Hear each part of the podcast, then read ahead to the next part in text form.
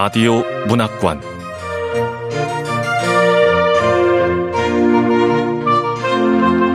한국 단편 문학 특선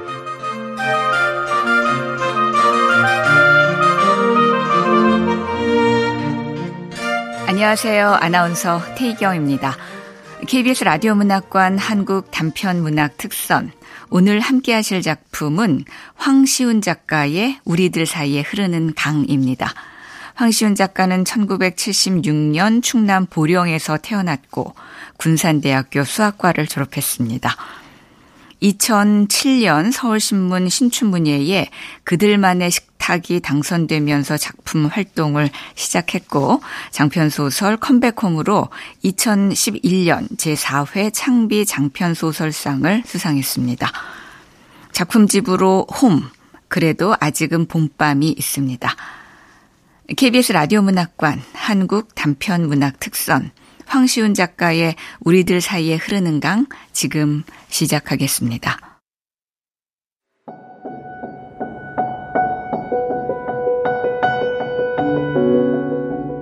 우리들 사이에 흐르는 강 황시운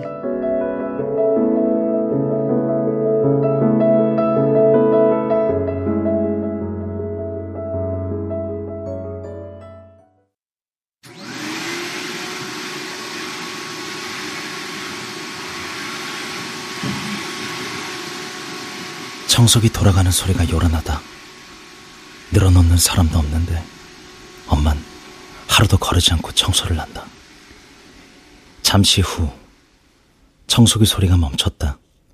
이제 엄마는 걸레를 빨아 좁은 거실과 부엌 그리고 제이와 내가 함께 쓰던 작은 방을 걸레질할 것이다. 20여 분쯤 흘렀을까 텔레비전 소리가 들려오기 시작했다.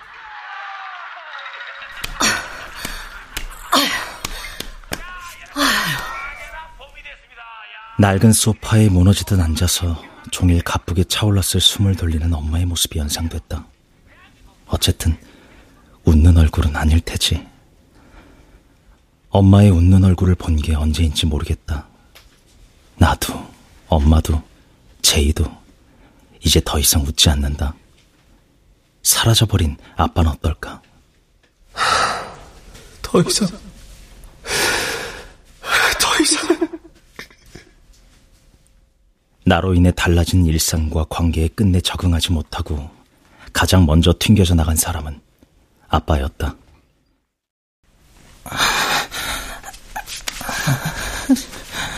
제발, 제발 죽을 수만 있다면. 모로 누워 엉덩이를 허옇게 내놓고 항문에 좌약을 넣은 채 죽음의 순간에 대해 생각한다. 7년 전 그날 이후 삶은 천영이 되었다.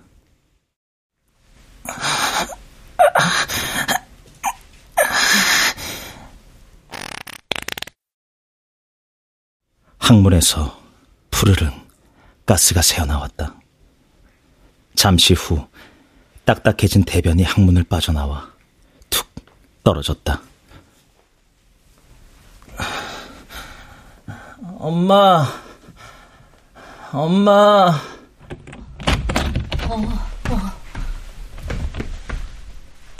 아무리 힘껏 외쳐도 목소리는 바람 빠진 풍선처럼 퍼져나가질 못했다.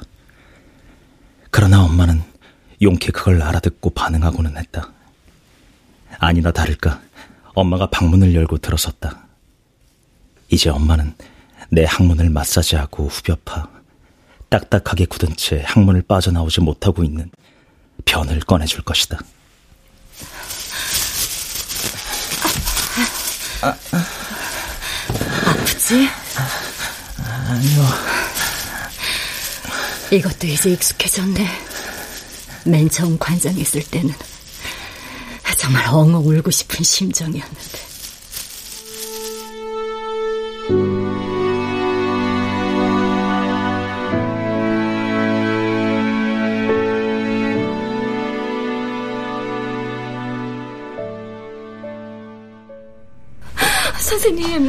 우리 애가 일주일째 편을 못 보고 있어요. 그럼 관장을 해주셔야죠. 아, 아, 아 지금 우리 친들 어디로 데리고 가는 거예요?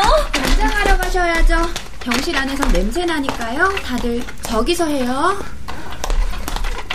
중환자실에서 일반 병실로 옮기고 일주일이 지나도록 대변이 나오지 않자 간호사는 관장을 해야 한다며 언제 사람이 나타날지 알 수 없는 계단참에 나를 침대채 끌어다 놓았다.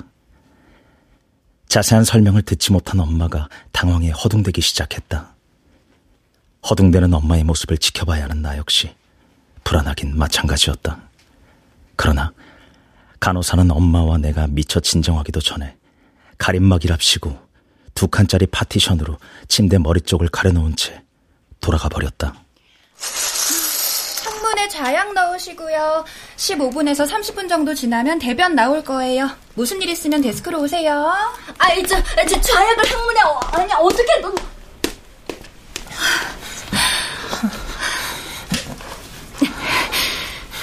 그래. 앞으로는 계속 관장도 해야 한다니 어쩌겠어. 해야지.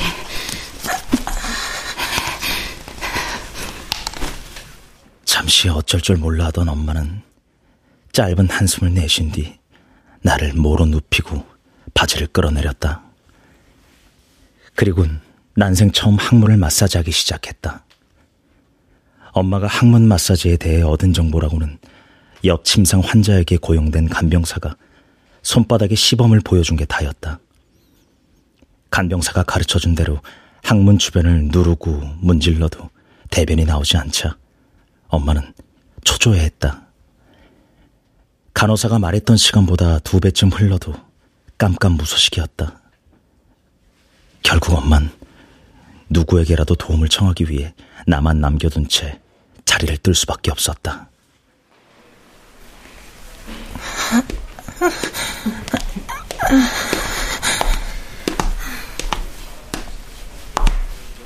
그러니까 엄마가 자리를 비우자마자 누군가 나타난 것은 우연한 일이었다. 하필이면 바로 그때 돌처럼 딱딱하게 굳은 똥이 엄청난 악취를 몰고 튀어나온 건 역시 우연일 뿐이었고. 그러나 그 시절에 난 그런 우연들이 빚어낸 상황을 견뎌낼 만큼 단련이 되어 있지 않았다. 계단을 울리는 발자국 소리가 들려오던 순간부터 나는 이미 제정신이 아니었다. 아, 냄새. 어, 어 미쳤나봐. 왜 이런 데서 똥 흘리고 난리야. 내 옆을 스쳐 지나가며 여자가 낮지만 분명하게 투덜댔다. 온몸의 피가 머리로 몰리는 느낌이었다.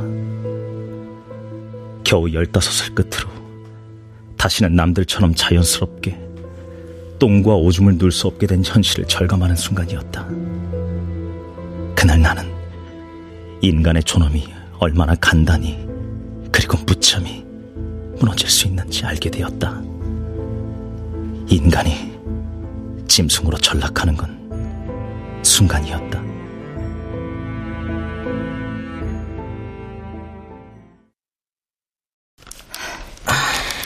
많이 아팠지? 괜찮아요. 아프겠지. 살점이 떨어져 나오는 것처럼 피가 나는데. 아플 거야. 많이. 엄마는 한참이나 더 내 등과 엉덩이, 다리를 마사지해 준 뒤 자리로 가 누웠다. 벽을 향해 누운 채로 엄마의 숨소리에 귀를 기울였다. 대개는 통증에 시달리느라 짧은 잠을 자다 깨길 반복했지만 느리고 규칙적인 엄마의 숨소리에 집중하다 보면 나도 모르게 깊은 잠에 빠져들 때가 있었다. 그런 날엔 거대한 소용돌이 속으로 끝도 없이 빨려 들어가는 악몽도 꾸지 않았다.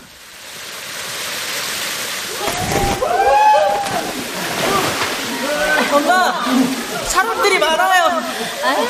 휴가를 가봤어야 알지. 다른 집들은 매년 여름마다 이런 데 놀러 오고 그래. 우와, 저기 좀 봐요. 사람들이 폭포에서 막 뛰어내려요. 저런 데는 위험하니까 가면 안 된다. 아유, 아빠는 저런 거 시시해서 안 해. 아유, 당신은 텐트나 빨리 쳐요. 아니, 왜 텐트를 붙이는 거야? 하긴, 해봤어야 알지. 아니, 뭐 치긴 누가. 치면 될 거 아니야. 아유, 빨리 치기나 해요. 에이, 그러다 날밤 새겠어. 나도 아빠 빨리 쳐.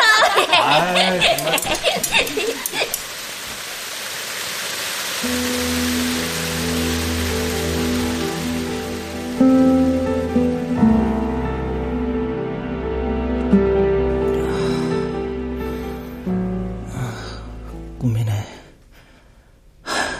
오랜만에 악몽도 안 꿨어.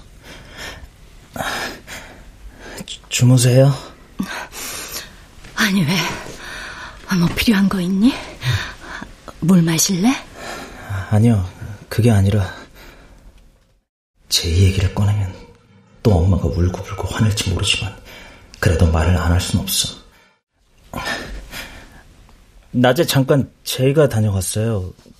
그냥 하는 말이 아니라 제이한테 정말로 무슨 일이 있는 게 틀림없습니다. 제이가 집을 떠난 지 어느덧 4년이 되어가고 있었다. 엄마와 제이가 싸움마저 멈추고 서로를 남보듯 한 지도 그만큼의 세월이 흘렀다. 엄마와 제이를 그런 상황까지 몰고 간 것은 나였다. 또 그 소리야? 도대체 제이가 뭘 어쨌기에 자꾸 그러는 거야? 아니, 뭘 물어봐도 그렇다 아니다 짧게만 말하고. 걔 원래 그러잖아. 그게 얼핏 보면 평소와 똑같은 모습이지만 달랐어. 허공에 머문 제이의 눈빛, 망설임이 느껴지는 목소리, 그리고 저도 모르게 토해내는 짧은 한숨 소리까지도 평소와는 분명히 달랐다고. 제이는 원래 그래. 아 니, 그게요. 어딘가 초조해 보였어요. 자꾸만 입술을 물어 뜯었고요. 물론 다른 때도 그러긴 했지만 오늘 유독 심했다고요. 어쩐지 서두르는 것 같기도 했고 뭐 그것도 늘 그랬지만 이번엔 목소리도 눈빛도 그러니까 네 말은 결국 평소랑 똑같았단 거잖아. 아니 그게 행동은 평소하고 같았지만 눈빛이나 목... 평소에도 그랬다면서 그런데도 뭔가 다르다고 느꼈다면 그건 정인이 기분 탓일지도 몰라. 그리고 설사 무슨 일이 있다고 해도 그래. 제이뿐만 아니라 우리 모두한테는 언제나 무슨 일인가 생기잖아. 아무 일도 일어나지 않는 날은 없어. 살아 있는데 아무 일도 안 일어날 리가 없잖아. 그리고 뭔가 나쁜 일이 일어났다 해도 제가 도움을 청하지 않는 이상 우리가 할 수 있는 일은 없어. 엄마 말이 맞았다. 심지어 제이가 도움을 청한다고 해도 우리가 할 수 있는 일이 없을지도 모른다. 이제 우리들 사이엔 너무 넓고 깊은 강이 흘러 누구도 쉽게 건널 엄두를 내지 못하게 되었다. 입이 말랐다. 물을 좀 달라고 말을 하려는데 엄마가 일어나 빨대컵을 가져다 빨대를 물려주었다. 누구의 잘못도, 누구의 잘못도 아니야. 미적지근한 물을 삼켰다. 살아가는데 필요한 모든 것들을 엄마에게 비치고 있었다.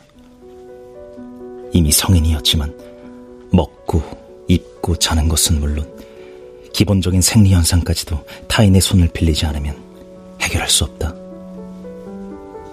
이런 나도 사람이라고 할 수 있는 걸까?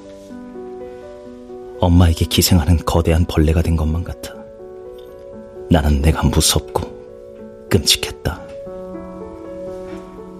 엄마는 누구의 잘못도 아니라고 입버릇처럼 말했고, 나 역시 그렇게 생각하려 노력했지만, 지금 벌어지고 있는 모든 문제의 원인이 나라는 사실은 변함이 없었다.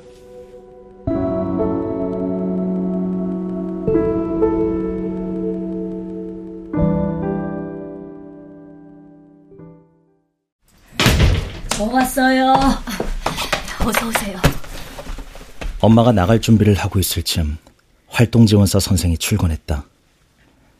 작년에 환갑이었다는 그녀는 엄마가 나가고 나면 물수건을 만들어다 내 얼굴과 손발을 닦아주었다. 그런 다음 내가 누워있는 방을 대강 청소하고 기저귀를 한번 확인한 후 꾸벅꾸벅 졸기 시작했다. 한 시간쯤 졸다 깨면 엄마가 준비해둔 점심을 챙겨다 내가 스스로 먹도록 돕든지 직접 먹여주던지 했는데 밥을 먹는 내내 말을 했다. 여기. 고맙습니다. 매사 고마운 줄 알아야 사람이지. 아, 자, 이것도. 전에 돌봐주던 경추 아저씨는 혼자서 운전도 하고 복지관으로 탁구 치러도 열심히 다녔거든? 어떻게든 일어나서 엄마한테 효도해야지. 안 그래? 응. 네. 새 사람 구하기가 만만치 않은 데다 낯선 사람에게 또다시 처음부터 적응해야 하는 게 싫어서 매번 못 들은 척 넘기고 있었지만 여러모로 난감한 사람이었다. 아버진. 아버지는 돌아가신 거야? 아무 대답도 안 할 거야. 돌아가셨다고 대답하고 싶지만 어딘가에 살아있을 사람을 두고 그러면 안 되잖아. 그렇다고 살아계시다고 대답하면 그 뒤로 쓸데없는 질문들이 이어질 게 뻔하니까. 음, 아니면 이혼하신 건가? 아이, 왜 대답이 없어? 남자가 그렇게 새초롬하면 못 써. 어른이 하는 말에 대답 대신 한숨이 나시고 말이야. 응? 내가 끝내 아무 대답도 하지 않자 활동지원사 선생이 쥐어박는 소리를 했다. 나는 시선 둘 곳을 찾지 못한 채 허둥댔다. 공연히 입이 마르고 가슴까지 쿵쿵 뛰었다. 엄마가 돌아오려면 서너 시간은 더 있어야 했지만 그녀가 어서 돌아가 주었으면 좋겠다는 생각만 들었다. 그 와중에 터질 듯 조여들던 두 다리를 수백 마리의 벌들이 한꺼번에 달려들어 쏘아대는 것만 같아 정신을 차릴 수가 없었다. 이가 빠득빠득 갈렸다.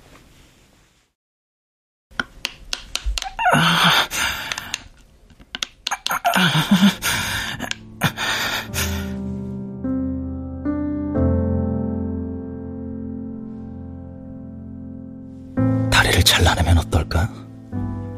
그러면 지금보다는 덜 아프지 않을까? 쓰임도 없으면서 고통만 주는데도 계속 끌어안고 살아갈 이유가 있을까? 쓰임이 없다 해도 있는 것이 나으려나? 쓰임 없는 것들을 죄 내버리고 나면 내게 남는 것이 있기나 할까?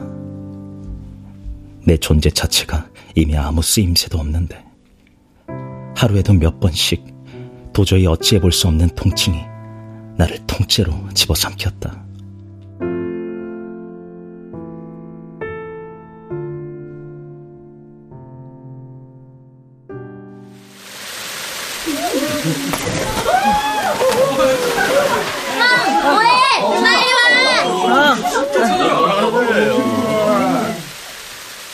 쏟아지는 물소리와 사람들의 함성 소리를 따라 계곡을 거슬러 올라갔다.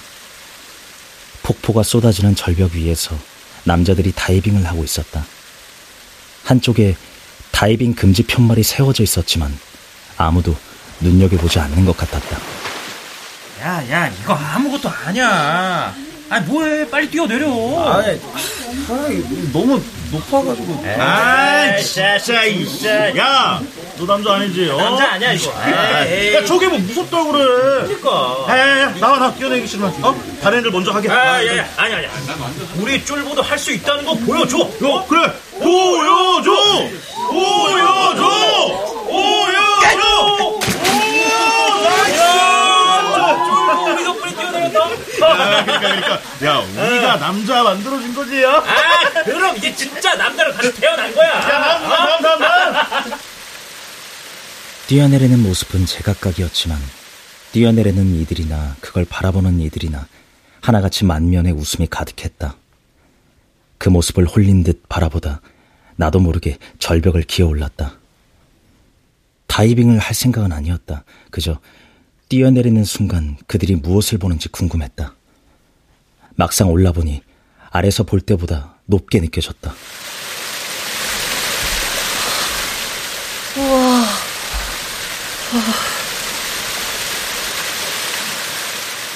쏟아지는 폭포가 만들어내는 소용돌이 도 거셌다. 바닥에 보이지 않는 짙은 물빛은 아름다우면서도 위협적이었다. 멀리 구닥다리 텐트와 씨름을 하고 있는 아빠의 모습이 보였다. 저 텐트를 처음 사들고 왔던 날, 아빠는 나와 손가락을 걸고 약속했다. 우리 적어도 한 계절에 한 번씩은 캠핑 가자. 응? 하지만 약속은 7년 만에야 간신히 지켜졌고 나는 더 이상 아빠와의 캠핑에 관심이 없었다. 한참 동안 아빠를 바라보다 시선을 돌렸다. 절벽 끝쪽에 자리를 잡고 앉았다. 아, 아 따끈해. 아. 그늘이 졌는데도 바위는 따끈했다. 나뭇잎 사이로 햇살이 반짝였다. 두 눈을 지그시 감았다.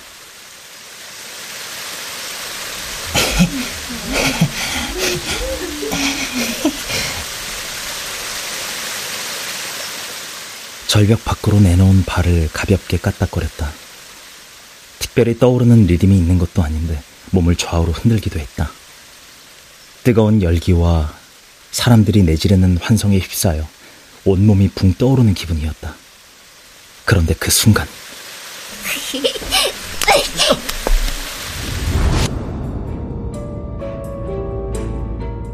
휙 바람에 떠밀리듯 가볍게 날아오른 내 몸을 지구가 온 힘을 다해 잡아당기는 것만 같았다.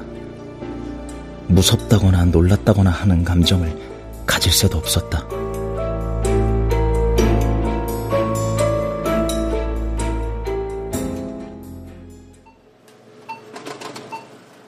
눈을 떠보니 병원이었다. 온갖 선들이 내 몸에 주렁주렁 매달려 있었다. 내가 눈을 뜬 걸 본 엄마가 내 몸을 붙잡고 울부짖기 시작했다. 어, 정이야, 엄마. 엄마, 근데 이상해. 우리 정이가 날 알았어요. 내가 깨어났다고요. 감사합니다. 감사합니다. 엄마 이상해요. 그런데 이상했다. 분명히 엄마가 내 몸을 매달리다시피 하고 있는데 아무런 감각도 느껴지지 않았다. 그게 어떤 느낌인지 확실하지는 않았지만 마치 몸이 사라져버린 것 같았다. 김정희 환자 14일 만에 의식 돌아온 거죠? 네, 선생님. 아, 고맙습니다, 선생님. 아, 정말 고맙습니다. 정이야, 사라져서 고맙다. 엄마, 엄마 이상하다니까요. 선생님, 우리 정이 살려주셔서 감사합니다. 정말 고맙습니다. 엄마는 나의 엄마니까 그렇게 말하는 게 당연하겠지만 나는 내 입장에서는 그런 생각이 전혀 들지 않았다. 살아나서 다행이기는 커녕 이런 꼴로 살아나서 도대체 어쩌자는 건가 싶은 생각만 들었다. 그런 생각이 든다고 해서 내가 할 수 있는 일은 없었다. 아, 최선을 다했습니다만 어깨 아래로는 완전히 마비가 된 상태입니다. 앞으로 노력하면 좋아지겠죠, 선생님. 아, 그건 뭐 그래도 의료 기술은 점점 나아지니까요. 예, 그럼 필요한 거 있으면 버튼 누르거나 데스크로 오시면 돼요. 네, 고생하셨습니다. 감사합니다. 너도 들었지? 의료 기술도 점점 좋아지고 있다니까. 희망 잃지 말고 노력하면 금방 좋아질 거야. 아빠가 해줄 수 있는 게 없어. 미안하다. 엄마의 설득과 아빠의 사과를 차례로 듣고 난 뒤에 내가 스스로 정리한 나의 현재 상황은 죽고 싶어도 죽을 수 없는 상황에 빠졌다는 것이었다. 저, 그, 그날, 사고 나던 날 말이다.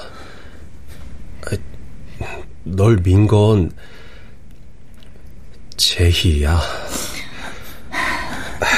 네? 제, 제이가요? 아니, 이 자식은 대체 어딜 가서 코빼기도 보이질 않는 거야. 처음 그 얘기를 들었을 때, 할 수만 있다면 제이 자식의 면상을 진지게 놓고 싶었다.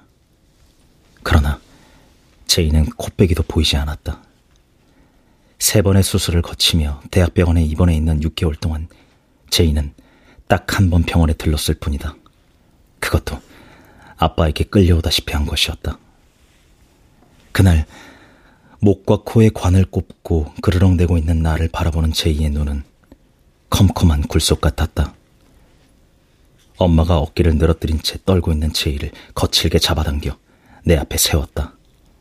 엄마가 낮지만 강한 어조로 말했다. 형한테 사과해. 뭐 하는 거야? 사과! 하라니까. 당신, 제, 제이 팔은 놓고. 아유, 이거 좀 놔요! 아빠가 엄마를 붙잡으며 말렸지만 엄마는 아빠의 손을 거칠게 뿌리쳤다. 엄마는 다시금 제이의 몸을 흔들어댔다. 나 보라고 일부러 더하는 것인지 엄마의 행동이 어딘가 과장되게 느껴졌다. 엄마가 마치 비명이라도 지르듯 소리쳤다. 얼른 사과해! 너 형한테 사과해야 하잖아! 사과라도 해야 하는 거잖아! 아!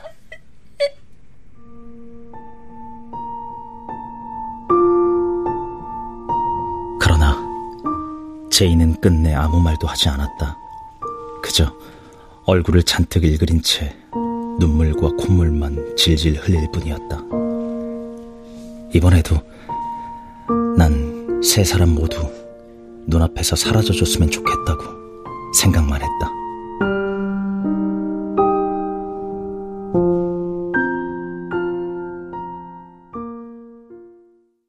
엄마는 늘 내가 무언가를 요구하기도 전에 움직였다.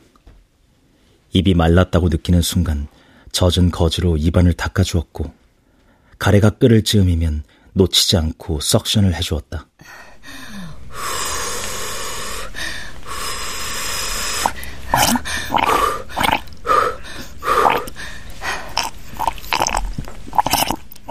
혹시 내 속에 들어갔다 나온 게 아닐까 의심이 될 정도였다. 대신 나 외에는 누구에게도 관심을 갖지 않았다. 난 그런 엄마가 불편했다. 엄마에게 절대적으로 의존해야만 하는 입장이면서도 그랬다. 아마도 지나치게 집중하며 무리를 거듭하는 엄마가 부담스러웠던 것 같다. 게다가 엄마의 지나친 행동들이 문득문득 내 입에 물린 재갈처럼 느껴졌다. 사실 내가 정말 하고 싶은 일은 화를 내는 것이었다. 그런데 난 그때껏 그리고 이후로도 화를 내지 못했다. 내가 화를 내기도 전에 엄마가 먼저 나를 대신해 불같이 화를 내주었기 때문이다. 제이 그 녀석은 왜 안 오는 거예요? 와서 사과를 해야지. 지도 미안하니까 면목이 없어서. 그럴수록 와서 사과를 해야죠. 왜 안 해? 왜 안 하냐고! 당신도 그만 좀 해. 제이가 일부러 그랬어? 당신은 그런 말할 자격 없어! 텐트 하나도 뭉쳐서 쩔쩔맨 주제. 애들하고 놀아만 좀. 그만! 아, 그 소리 언제까지 할 거야? 제발, 제발.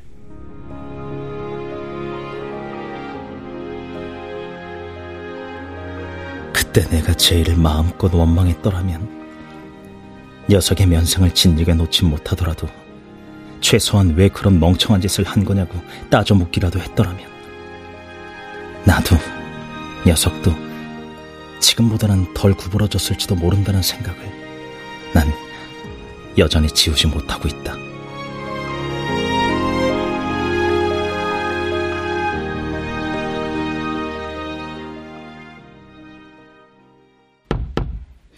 나와. 나오라니까. 안 나오면 부수고 들어갈 거야.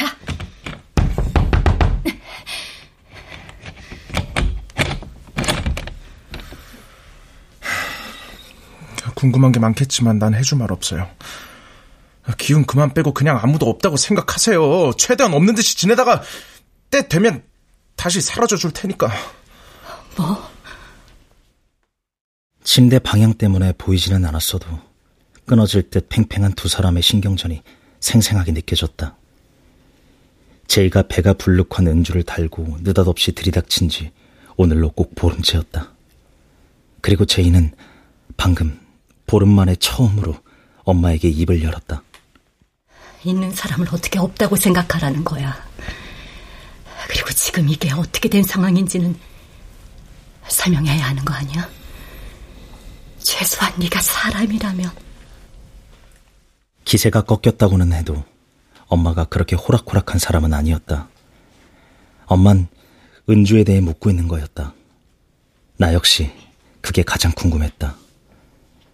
집으로 들어오던 날 제이는 내가 누워있는 방으로 은주를 부르더니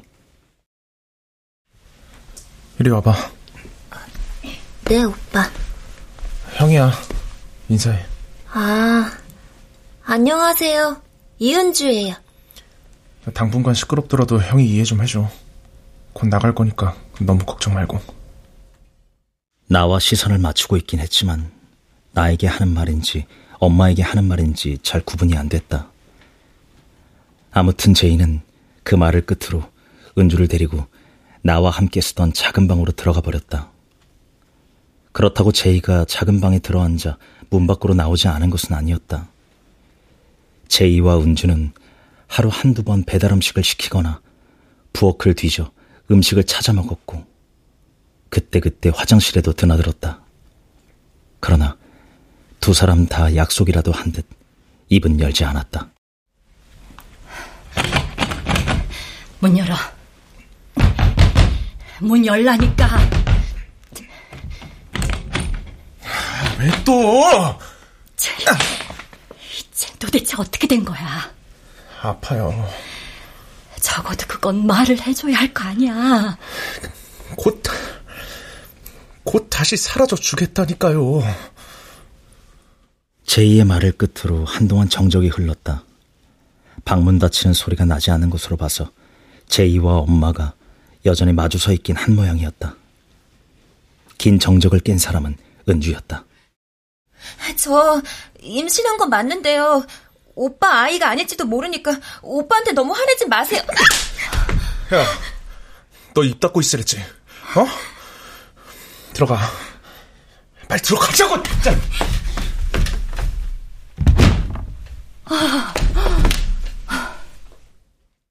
철석, 쾅, 털썩. 마지막으로 들린 소리는 엄마가 주저앉는 소리 일 터였다. 뭐가 어떻게 돌아가고 있는 건지 잘 이해가 되지 않았다. 그 일은 그저 사고였을 뿐이라고. 그러니 공연한 죄책감으로 앞으로의 날들까지 망쳐버리지 말라고. 기회가 있을 때마다 제이에게 이야기했다. 사실 그 말은 나 스스로를 다독이는 말이기도 했다. 그렇게 덮을 수 있으면 덮어야 할 일이라고 생각했다. 망한 인생이었지만 나쁜 인간까지 되고 싶지는 않았다고 해야 할까. 그러나 돌이켜보면 나는 단 한순간도 제이를 진심으로 용서한 적이 없었다. 매 순간 통증에 시달릴 때마다 이가 갈릴 정도로 녀석이 미웠다. 그걸 들키지 않기 위해 더 열심히 제이를 걱정하고 더 힘껏 녀석을 이해하려 노력했는지도 모른다. 사실 이해하자고 들면 녀석을 이해 못할 일도 아니었다. 엄마 말대로. 사고야, 사고. 그리고 제이는 그때 겨우 11살이었어. 동시에 절대로 이해 못할 일이기도 했다. 아무리 사고였다고 해도 그 사고로 내 인생은 완전히 박살이 나버렸으니까. 녀석이 미운 것도, 녀석이 안쓰러운 것도 사실이었다. 어느 쪽이 내 진심인지 오래 생각했지만, 끝내 결론을 낼 수는 없었다. 가능하다면 평화로운 방법으로 모두를 속일 수 있기를 바랄 뿐이었다. 사실이 어쨌든 바람만은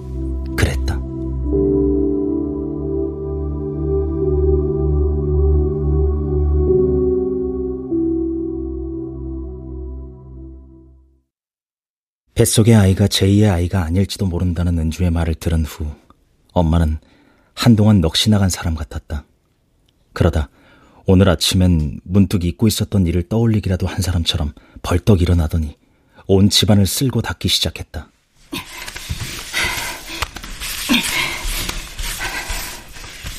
베란다 청소까지 마친 뒤 잠시 망설이는 모습으로 거실을 왔다 갔다 하던 엄마가 마침내 결심한 듯 작은 방에 방문을 따고 들어갔다. 네 말대로 없는 셈 칠 테니까 일단 좀 나와봐. 아휴, 이 방구석 꼴이 이게 뭐야? 어. 이렇게 지저분해선 없는 셈 치고 싶어도 그럴 수가 없잖아. 예. 갈등하는 듯 보였던 모습과는 달리 아주 덤덤한 목소리였다. 이제까지와는 달리 감정이 섞이지 않은 엄마의 모습에 당황한 건지 제이도 순순히 방에서 나왔다. 청소를 마친 엄마가 밖으로 나가더니 이번엔 장을 잔뜩 봐왔다. 그때부터 엄마는 날이 저물도록 음식들을 만들었다.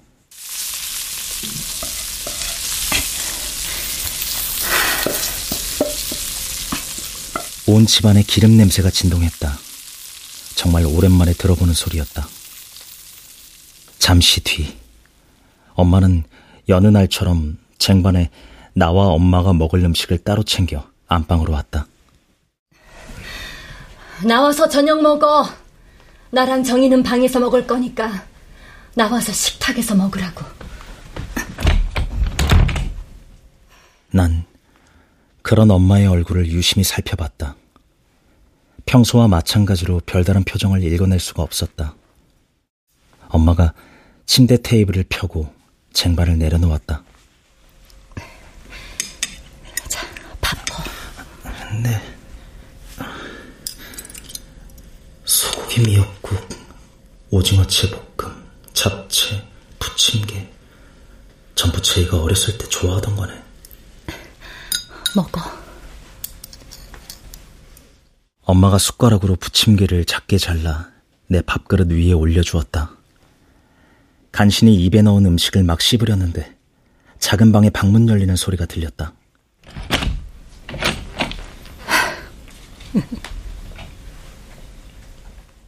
난 내내 무표정하던 엄마의 표정이 순간 미묘하게 일렁이는 것을 놓치지 않았다. 씹을 때마다 기름기가 배어나가는 부침개를 씹으며 제2의 잘못을 잊지 못하고 있는 건 이제 나쁜 일지도 모른다는 생각을 했다.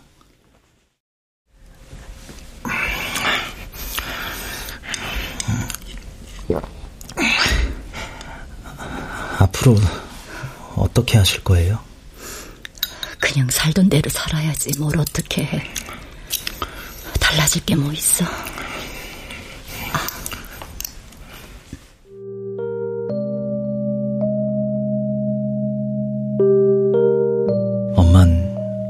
무표정한 얼굴로 대답했다.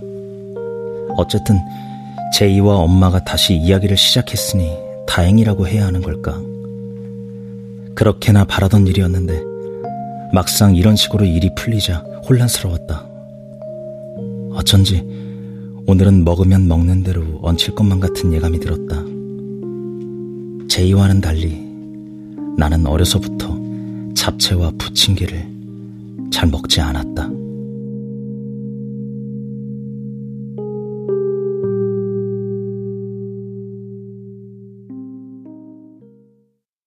엄마와 제이는 더 이상 부딪히지 않았다.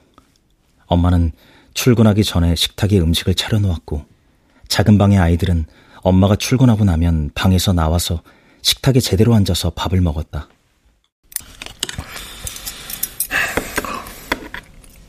착착 좀 먹어. 내가 먹나 뭐? 애비가 먹는 거지. 저녁이면 엄마는 다시 식탁을 차려놓고 내 방으로 나와 함께 먹을 음식을 가져왔다. 그러면 작은 방의 아이들이 그 사이에 방에서 나와 식탁에 제대로 앉아서 밥을 먹었다. 그 모습을 지켜봐야 하는 나로선 매 순간 기분이 묘할 수밖에 없었다. 은주는 여전히 엄마와 나를 어려워하는 것 같았지만 제이와 함께 밥을 먹고 난 후엔 설거지도 하고 매번 의욕에 가득 찬 눈으로 훑어보는 활동지원사 선생에겐 어색하게나마 인사도 건네며 지금의 생활에 적응해보려 노력하는 것 같았다. 나왔어요. 안녕하세요. 아이고, 배가 많이 나왔네. 얼핏 본 은주의 배는 처음 봤을 때보다 더 부풀어 올라 있었다. 그동안 어쩐 일인지 눈치껏 질문을 삼가고 있던 활동지원사 선생이 도저히 더는 못 참겠는지 가쁜 숨을 몰아쉬듯 빠르게 물었다. 그러니까 지금 제가 정이 네 동생인지 형인지 여잔데 애를 뱉다는 거지? 이렇다 저렇다 길게 말하고 싶지 않아. 짧게. 네. 아유, 그래. 세상에, 너희 엄마도 속이 말이 아니겠다, 야. 자식 하나는 이러고 누워있지, 또 하나는 저꼴로 기어들어와 틀어박혀 있지. 아이고, 나 같으면 딱 죽고 싶겠다, 야. 뭐? 그 말에 울컥해서 나도 모르게 크게 혀를 찼다. 활동지원사 선생이 내 쪽으로 고개를 획 돌렸다. 난 다른 때와는 달리 선생의 시선을 피하지 않았다. 아무리 사람 구하기가 힘들고 낯선 이에게 처음부터 다시 적응해야 하는 일이 괴롭다 해도 저런 말까지 참아줘선 안 된다는 생각이 들었다. 또다시 양다리의 발끝에서부터 전기가 오르는 것 같았지만 지그시 이를 낚문 채로 꽤 오랫동안 선생을 향한 시선을 유지했다. 활동지원사 선생이 의외라는 듯 어깨를 한 번 으쓱하더니 나를 빤히 바라봤다. 더는 참지 못하고 말하고 말았다. 의도와 상관없이 목소리가 덜덜 떨려 나왔다. 채비 바꿔주세요. 알았어.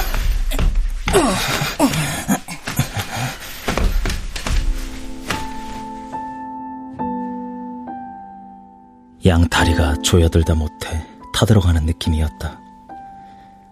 선생이 내 몸을 안아 오른쪽으로 돌려 누였다. 이런 순간에도 선생의 도움을 받아야만 한다는 사실에 어쩐지 주눅이 들었다.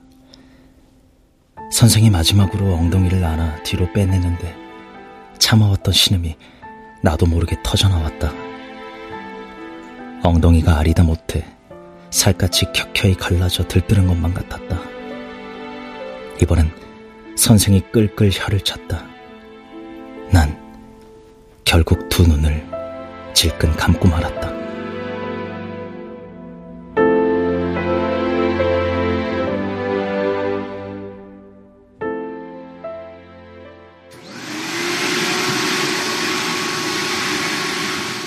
저녁상을 물리고 설거지를 끝내자마자 청소기 돌아가는 소리가 요란했다. 늘어놓는 사람은 없었지만 엄마는 여전히 하루도 거르지 않고 청소를 했다. 잠시 후 청소기 소리가 멈췄다. 난 모로 누워 엉덩이를 허옇게 내놓고 항문에 좌약을 넣은 채 곧 태어날 생명에 대해 생각했다. 제2의 아이가 아닐지도 모르지만 어쨌든 아기는 태어날 터였다. 며칠 전 엄마는 달라질 건 없어. 그러나 그럴 리가 없었다. 이 좁아터진 집에 망한 인생만 벌써 넷이었다. 그 와중에 아기라니. 이대로라면 아기는 고스란히 엄마 차지가 될 게 뻔했다. 생각이 꼬리를 무는데 항문에서 푸르릉 가스가 새어나왔다.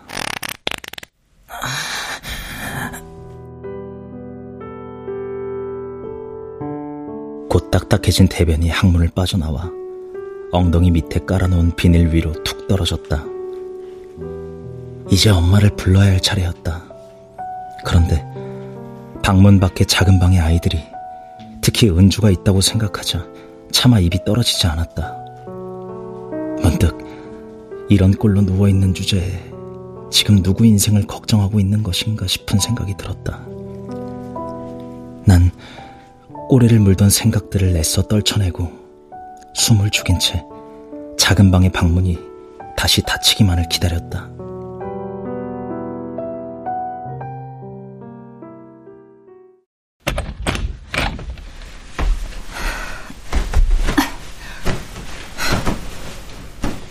엄마가 햇빛 냄새 가득한 빨래를 하나람 들고 들어와 내려놓더니 내게로 다가와 내 몸을 왼쪽으로 돌려 뉘었다.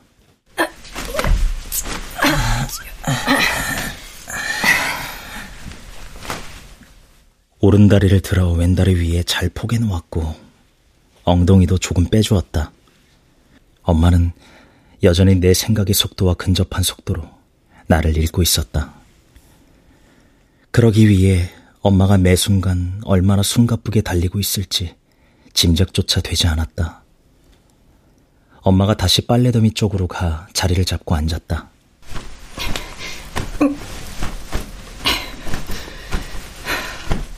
그리고 바닥바닥하게 마른 빨래를 하나씩 잡아당겨서 모양을 잡아가며 개기 시작했다.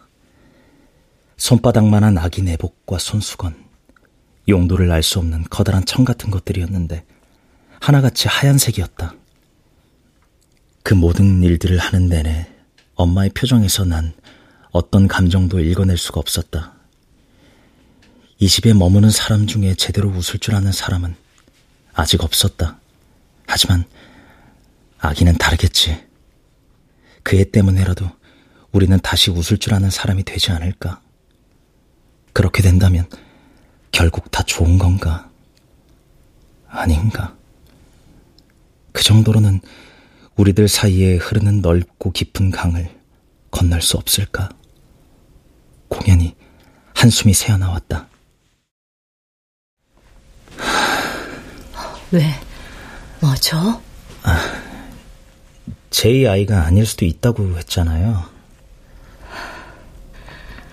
하지만 제이 아이일 수도 있다잖아.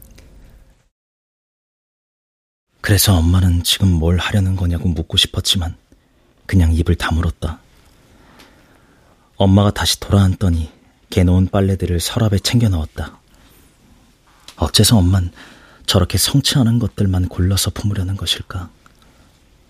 엄마가 품은 것들 중 가장 성치 않은 내가 이런 생각이나 하고 있는 건 좀 이상한 구석이 있었지만 자꾸만 그런 의문이 드는 건 어쩔 수 없었다. 게다가 난 여전히 그런 엄마가 불편했다. 응. 응. 산물은 골고루 먹어야 돼. 응, 오빠. 방문 밖에서 숟가락과 젓가락이 그릇에 부딪히는 소리가 들려왔다.